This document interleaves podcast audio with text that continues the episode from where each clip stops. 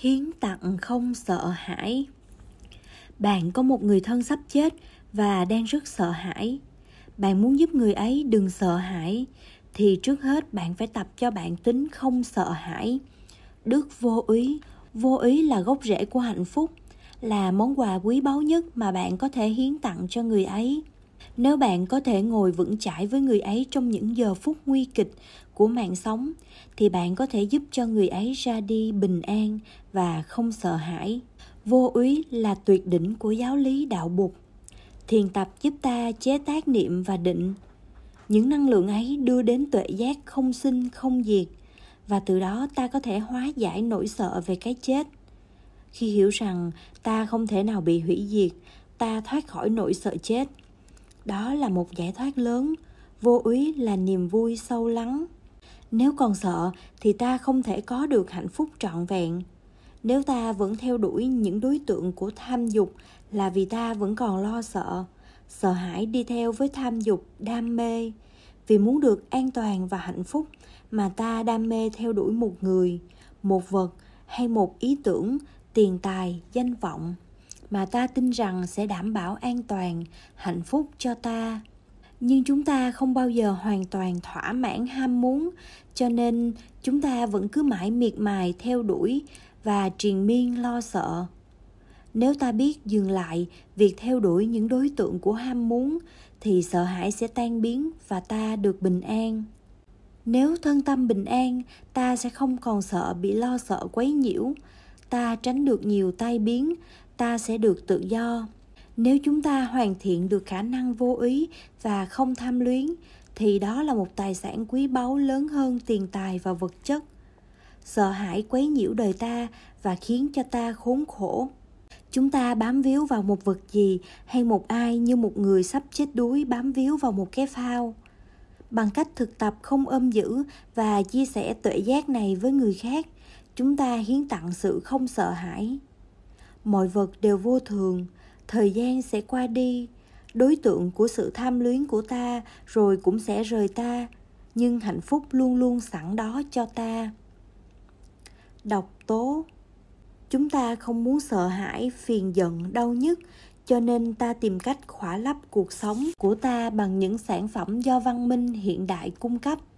Mạng xã hội, trò chơi điện tử, phim, nhạc tất cả những thứ chứa nhiều độc tố mà kết quả chỉ làm cho ta càng thêm bệnh hoạn, sợ hãi ngày một sâu thêm. Giả sử chúng ta ngồi xem tivi trong một giờ, thời gian quả là không nhiều, nhưng ta biết rằng chỉ trong một giờ đó, ta đã bị tưới tẩm với biết bao là bạo động, sợ hãi và những độc tố. Và mỗi ngày chúng ta đã tự đầu độc mình như thế. Chúng ta nghĩ rằng chúng ta sẽ có được ít nhiều khuây khỏa nhưng trong khi tìm tới những hình thức giải trí như thế, chúng ta lại tiếp tục đưa vào chiều sâu tâm thức, thêm nhiều đau khổ, sợ hãi. Khối khổ đau từ đó mỗi ngày mỗi chồng chất. Chúng ta đã tự đầu độc chính mình khi chúng ta tiêu thụ hàng ngày. Chương trình truyền hình và phim ảnh đã thay thế vú nuôi cho con em chúng ta và lẽ đương nhiên, con em chúng ta cũng sẽ bị đầu độc bởi những gì chúng nghe và thấy trên tv bụt gọi những thứ đó là độc tố. Trong tâm thức chúng ta vốn đã có độc tố, vậy mà chúng ta lại tiếp tục chất chứa thêm vào biết bao độc tố khác nữa. Môi trường của chúng ta sống cũng chứa đầy độc tố.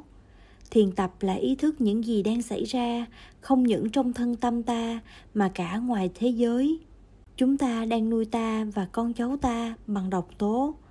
Đó là sự việc đang xảy ra ngày hôm nay. Nếu nhận ra được như thế, ta tỉnh ngộ và thấy rõ rằng ta đang tự đầu độc ngày cũng như đêm. Phải tìm cách chấm dứt tiêu thụ độc tố đang nuôi dưỡng sợ hãi trong ta. Bản tính của tương tức.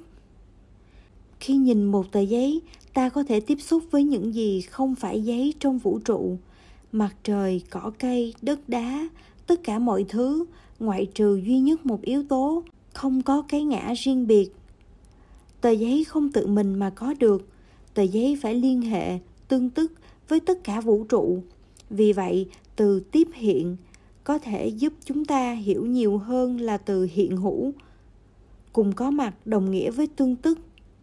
Tờ giấy không thể hiện hữu nếu không có ánh sáng mặt trời, không có rừng cây. Tờ giấy tương tức với ánh sáng mặt trời, tương tức với khu rừng. Nếu bạn nêu lên một câu hỏi, vũ trụ do đâu mà có, thì Bụt sẽ trả lời một cách đơn giản. Cái này có vì cái kia có, cái này không vì cái kia không. Vì có ánh sáng mặt trời cho nên có tờ giấy. Bạn không thể tự mình mà có, bạn phải tương tức với toàn vũ trụ. Đó là tính chất của tương tức. Hiện nay từ interpi không có trong từ điển, nhưng tôi tin rằng từ ấy sẽ được cho vào từ điển vì nó giúp ta hiểu rõ bản chất của vạn sự, vạn vật, bản chất tương tức. Nếu chúng ta bị kẹt trong ý niệm về một cái ngã riêng biệt, chúng ta có một nỗi sợ lớn. Nhưng nếu chúng ta biết nhìn sâu và có thể thấy chính mình khắp nơi, chúng ta có thể giải tỏa được nỗi sợ ấy là một người xuất gia hàng ngày tôi thực tập nhìn sâu tôi không chỉ giảng pháp tôi thấy tôi trong các đệ tử của tôi. Tôi thấy tôi trong tổ tiên của tôi. Tôi thấy tôi đang được tiếp nối khắp nơi ngay trong lúc này. Mỗi giây tôi cố gắng trao truyền cho các đệ tử của tôi những tinh hoa mà tôi tiếp nhận được từ các bậc thầy và các công phu thực tập của tôi. Tôi không tin rằng một ngày nào đó tôi sẽ chấm dứt. Tôi từng nói rằng thế kỷ 21 là một ngọn đồi, một ngọn đồi rất đẹp và chúng ta sẽ cùng nhau leo đồi thế kỷ như một tăng thân. Và tôi sẽ luôn luôn có mặt với tăng thân của tôi. Điều này không có gì khó khăn. Tôi thấy tất cả mọi người trong tôi và thấy tôi trong tất cả mọi người. Đây là sự thực tập nhìn sâu, thực tập thiền định về tính không và quán chiếu tương tức Câu chuyện của cư sĩ cấp cô độc Cấp cô độc sống cách đây 2.600 năm và là một trong những đệ tử sớm nhất của Đức Thế Tôn. Cấp cô độc là một thương gia có lòng hào hiệp, luôn luôn giúp đỡ những người nghèo khó trong vùng. Ông ta bố thí rất nhiều nhưng không vì thế mà nghèo đi. Ông ta sống rất hạnh phúc, có nhiều bạn bè và được mọi người thương mến. Cấp cô độc hết lòng phụng sự bụt, ông đã mua một khu rừng, xây dựng một đạo tràng gọi là Zeta Grove, vườn cây cấp cô độc để làm nơi trú ẩn và thực tập của Bụt và tăng đoàn của Ngài. Cấp cô độc viên trở thành một trung tâm tu học nổi tiếng. Một hôm, Bụt nghe tin ông cấp cô độc bị bệnh nặng. Bụt đến thăm và khuyên ông ta thực tập hơi thở chánh niệm khi đang bị bệnh. Sau đó, Bụt sai đệ tử của Ngài là Ngài Xá Lợi Phất đến săn sóc cấp cô độc trong thời gian ông ta lâm bệnh. Xá Lợi Phất và một bạn đồng tu trẻ là Ananda đến thăm cấp cô độc. Khi Xá Lợi Phất đến, ông cấp cô độc quá yếu, không ngồi dậy được để chào Xá Lợi Phất. Thầy Xá Lợi Phất kéo ghế ngồi gần ông cấp cô độc và hỏi Bệnh tình của cư sĩ thế nào? Có tăng có giảm gì không?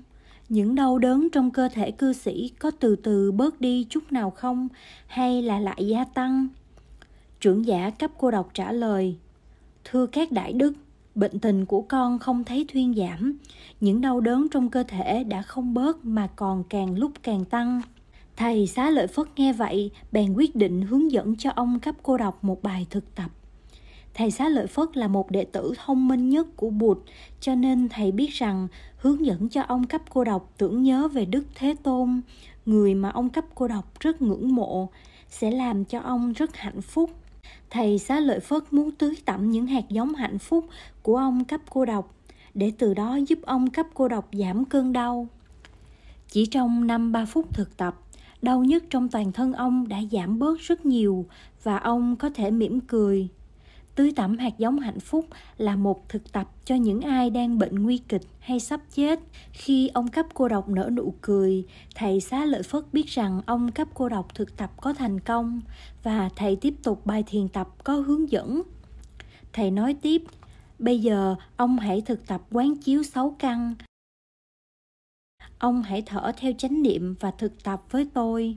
Thầy xá lợi phất hướng dẫn tiếp, con mắt này không phải là tôi, tôi không bị kẹt vào con mắt này. Cái tai này không phải là tôi. Tôi không bị kẹt vào cái tai này. Cái mũi này không phải là tôi. Tôi không bị kẹt vào cái mũi này. Cái lưỡi này không phải là tôi. Tôi không bị kẹt vào cái lưỡi này. Thân thể này không phải là tôi. Tôi không bị kẹt vào thân thể này. Ý căn này không phải là tôi. Tôi không bị kẹt vào ý căn này. Tôi là sự sống thanh thang sự tàn hoại của thân thể này không phải là sự chấm dứt của tôi. Tôi không bị giới hạn bởi thân thể này. Khi một người sắp chết, người ấy có thể đang bị kẹt vào ý tưởng thân thể là chính mình.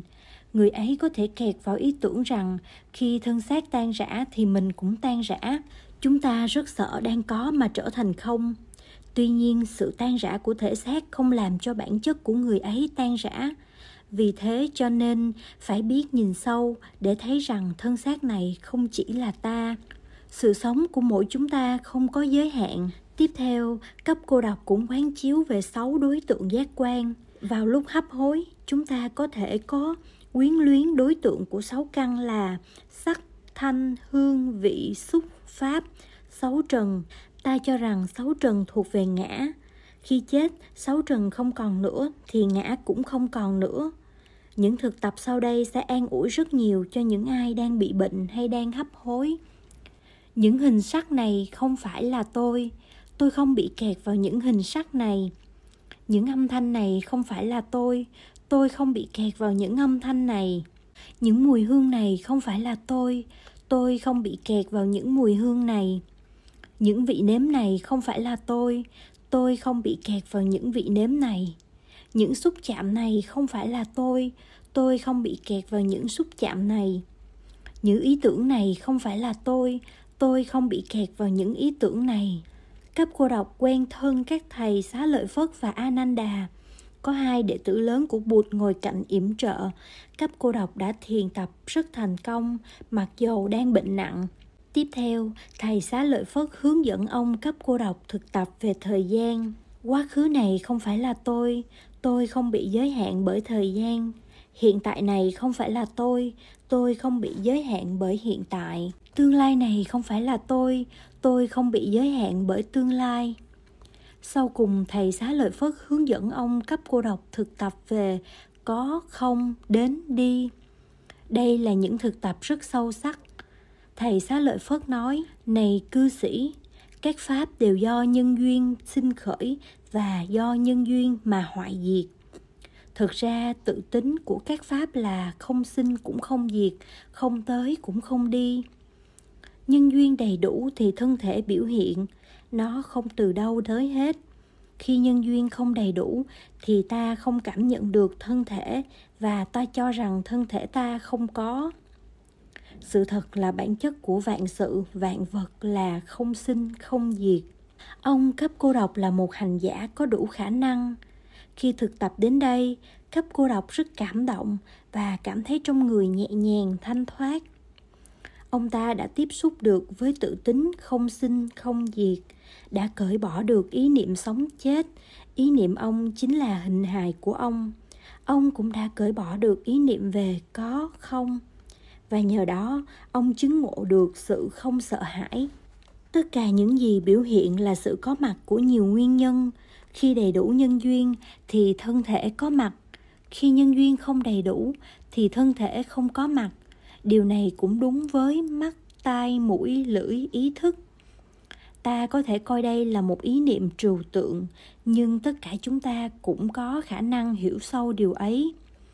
Phải hiểu rõ bản chất của cái chết mới hiểu được bản chất của sự sống nếu không hiểu rõ sự chết thì không hiểu được sự sống. Giáo lý của đức thế tôn giúp ta giải tỏa những khổ đau. Cội rễ của khổ đau là vì vô minh, ngu tối. Không biết rõ bản chất của cái ngã và thế giới quanh ta. Vì không biết nên chúng ta sợ sợ đưa đến khổ. Vì vậy, không sợ hãi vô úy là món quà quý nhất mà bạn có thể tặng cho chính bạn và cho mọi người.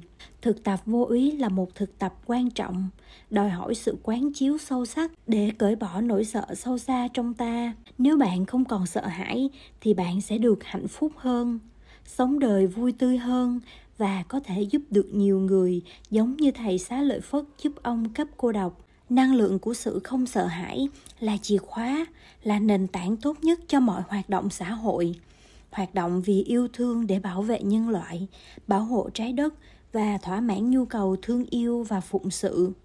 Sống hạnh phúc và chết bình an là điều ta có thể hoàn toàn làm được. Muốn thế, chúng ta phải thấy được rằng chúng ta sẽ tiếp tục biểu hiện dưới nhiều hình thái khác nhau nếu chúng ta có đủ vững chãi và không sợ hãi, thì chúng ta có thể giúp cho những người khác. Rất nhiều người trong chúng ta sợ hãi về sự đoạn diệt vì sợ mà khổ.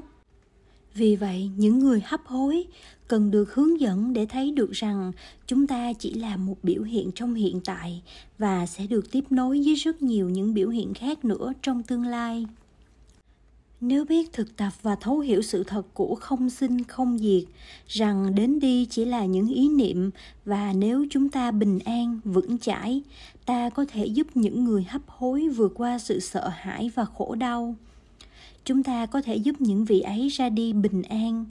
Bản thân chúng ta sống không còn sợ hãi và chết được bình an khi chúng ta hiểu rằng không có chết đi mà chỉ có sự ẩn tàng và biểu hiện trong những giờ phút cuối cùng của cuộc đời, ông cấp cô độc đã nhận được món quà quý báu là sự vô úy và ông ta đã từ giả cõi trần một cách đẹp đẽ, bình an, không còn đau nhức.